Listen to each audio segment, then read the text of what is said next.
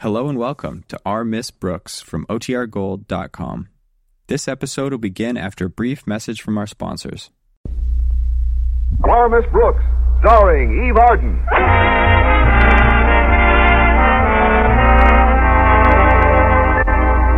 Well, in the years Our Miss Brooks has been teaching English at Madison High School, her principal, Osgood Conklin, has made his own appraisal of her worth. Now, whenever a position of responsibility is open at Madison, Miss Brooks is the first name that pops into Mr. Conklin's mind. That's so he can pop it right out again. Oddly enough, though, he did put me in charge of Madison's Christmas drive for secondhand clothing. I discussed my new duties with my landlady over breakfast last Friday. But, Connie, Christmas is only ten days off. Why did Mr. Conklin wait until now to start his clothing drive? Well, I guess he couldn't make up his mind about one important item, Mrs. Davis. What's that? Whether he should organize the teachers to get clothes for the needy or organize the needy to get clothes for the teachers. but it is a good cause. What are you donating, Connie? I'm giving an old dress of mine, Mrs. Davis. But you're the head of the drive. Is one dress enough? I was going to give two, but I remembered a Board of Education rule that says a teacher can't appear in public in a slip. well, I'd better get ready to leave now. Walter Denton's picking me up soon. Oh, before you go, Connie, do you still plan on doing your Christmas shopping this afternoon? Yes, indeed, Mrs. Davis. I've got the $25 I saved up this year right in this envelope. Good. I made out a little Christmas list of my own. I figured that with you being downtown anyway, and me having so many things to do around the house, you wouldn't mind making a few simple purchases for me. I'd be glad to, Mrs. Davis. What do you want me to get? I've got the names and the presents all itemized, Connie. And here's $25 I've saved up. How many presents do you want me to get? Just for the immediate family. My sister Angela, my brother Victor, a couple of cousins. It only comes to 12 gifts altogether. Are you sure you don't mind doing my shopping for me, Connie? Mm, Not at all, Mrs. Davis. I just have one problem. What's that? Who will I get to do mine?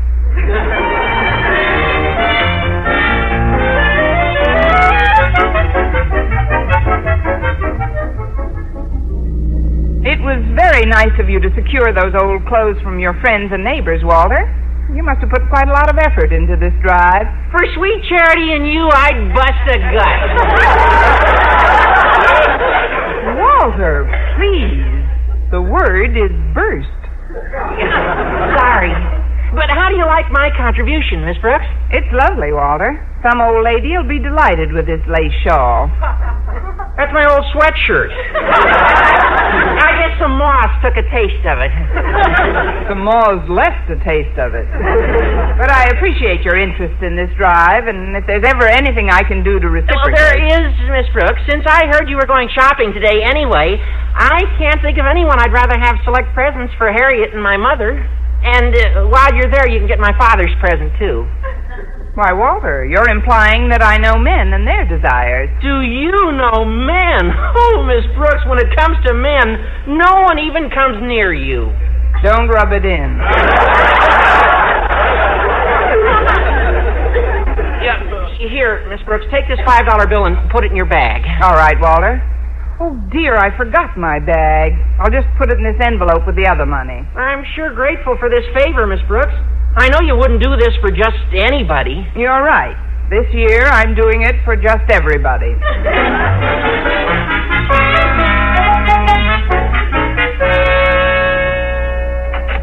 Oh, hello, Mr. Boynton. What brings you to first year English? Miss Brooks, I've got something for you.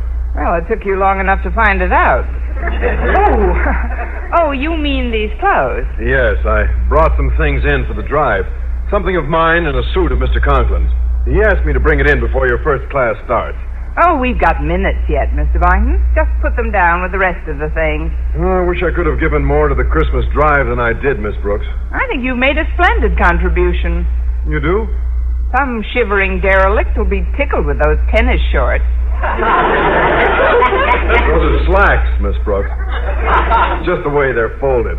I'd like to have given a suit like this one Mr. Conklin donated. Hey, this still has plenty of wear in it. It does seem to be in pretty good shape. Yeah, I'll say it does. Why, with a little fixing here and there, a few alterations, good cleaning and pressing. Get that look out of your eye. He'd recognize it on you in a minute. By the way, where's your jacket? Well, this bundle was pretty heavy, so I left it in the lab.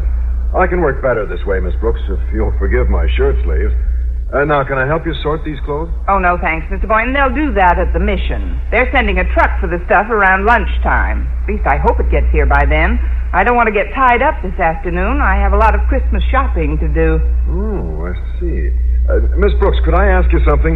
I've got to clean up my lab today, and, well, if, if you're going to be downtown anyway, what would be simpler than to leave the selection of my parents' gifts to you? Your parents' gift? Yes, and my Aunt Mattie, Uncle Fred, and my nephews. Here, here's my list, Miss Brooks, and here's $20. As the kids say, you're a living doll. I'm a dead duck. All right, Mr. Boynton. I'll just slip your money into this envelope with Mrs. Davis's, Walter's, and mine. Well, Walter and Mrs. Davis have money in there, too? Yes, they've also subscribed to the Brooks shopping service.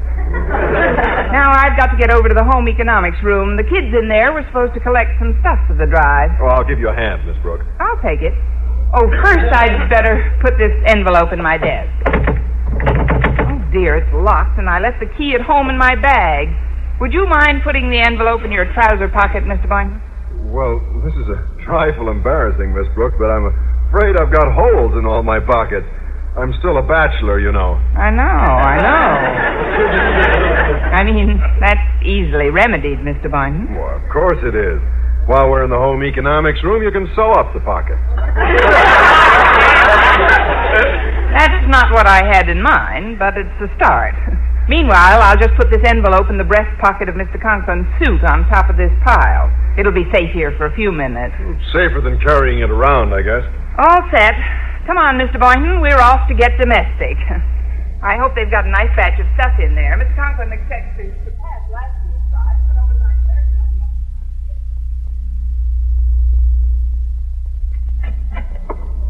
Well, here are the bundles, Harriet. But there's no sign of Miss Brooks. I guess the people from the mission got here sooner than she expected. Ah, come on, let's haul this stuff out to their truck. Okay, but Walter, don't you think we should consult Miss Brooks before we take it? Why bother her about it? She knows where it's going. Besides, we're saving her the trouble of carrying this stuff out herself. Well, if you think so, Walter. Believe me, when Miss Brooks finds out what we've done for her, she'll thank us till she's blue in the face. Back to my room and discovered the absence of Mr. Conklin's suit containing $75 belonging to Walter, Mrs. Davis, Mr. Boynton, and me. I was fit, as the old expression goes, to be tied. The suit itself wasn't worth anywhere near $75. In fact, no suit of Mr. Conklin's is worth that much money, even with him in it. But my problem now was getting it back. And in my first free period, I headed for the biology lab to consult Mr. Boynton. Good morning, Miss Brooks. Oh. Oh, it's you, Mr. Conklin. You startled me. Really? But I addressed you in quite a well modulated tone. I guess that's what startled me. I, did, I didn't see you come out of your office, sir. Uh, well, Miss Brooks, I just stepped out here to congratulate you on vindicating my confidence in you. That's very nice, Mr. Conklin, but... It uh, didn't take me long to select the right person to head this Christmas drive, Miss Brooks. The moment the idea of old clothes hit me, I thought of you. uh, I was a natural, all right. Of course, I gave other members of the faculty my careful consideration, too. But it wasn't long before I said to myself, Osgood, Miss Brooks is your man. Isn't it funny? That's how Mr. Boynton feels about me, too. Look, Mr. Conklin, there's something I've got to do. Of course, of course, I couldn't keep you from your work for the world. Especially such charitable work, Miss Brooks. If more of us could realize what genuine satisfaction the spirit of giving evokes, the world would be a brighter place. Well, I'm brightening my little corner like mad. Ah, this is the great thing we're doing, Miss Brooks, giving to our fellow man. This is the true Christmas feeling. And we must all give, give, give until it hurts. It hurts. It hurts. Please, Mr. Conklin, if you'll excuse me. I if I'm- wouldn't think of detaining you another minute. Oh, before you go, how did you like my contribution to the drive? Wonderful, Mr. Conklin. It's a very nice suit. I'll Ah, say it was nice. and It had several years' wear in it. That suit always held something for me. It's loaded for me. That's what I've got to find out about, Mr. Conklin. You see, I left something in the pocket, and, well, I've just got to get back that suit. Oh, but you can't do that, Miss Brooks. Once I've made a donation, I never take it back. How would it look to the folks at the mission? But there's no way for them to tell your suit from any of the others. No, Oh, but there is. My name is stenciled into the lining. Not that I wanted anyone to know I was giving. You just didn't want anyone not to know. Oh, Daddy, there's a call for you in your office. Will you get it? I'll call them back, Harriet. But it's Mother. She says it's urgent. With your mother, it's always urgent. Probably wants me to bring home a paper. You'd better talk to her, Mr. Conklin. I'm going in to see Mr. Boynton about our predicament. Uh, very well, Miss Brooks. But remember, it is better to give than to receive. That may be, Mr. Conklin, but if I may show off my background in English literature, there's another famous parable which goes, As good as it is to give, it's better to get back that which ain't yours to give. Oh, what a fuss to make over a few dollars. Some people are just mercenary, I guess. Hello. Yes, Martha, what is it? Have I had your necklace repaired yet? I don't remember your giving it to me. What? You put it in the pocket of my blue suit Wednesday night? Martha, was that my brown dyed blue suit? It was, but I donated that to the Christmas clothing drive today. And that necklace had a genuine opal in it. Oh, I've got to get it back. I've got. No, I'm not excited. No, I'm. No, don't give me that baloney about charity. I'll get that suit back if I have to rip the mission apart with my bare hands.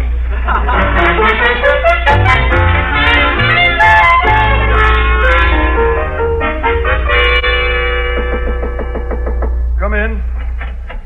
Oh, I'm glad I caught you before you went to lunch, Mr. Boynton. I was just cleaning up the lab, Miss Brooks. What's the trouble? Mr. Conklin's suit has been picked up and delivered to the mission. Well, that's nothing to get excited about. It's supposed to go there, isn't it? Yes, but the money is still in it. I don't know what to do. Now take it easy, Miss Brooks. What money is still in it? The shopping money. Mine, Mrs. Davis's, Walter's, and yours. Mr. Boynton.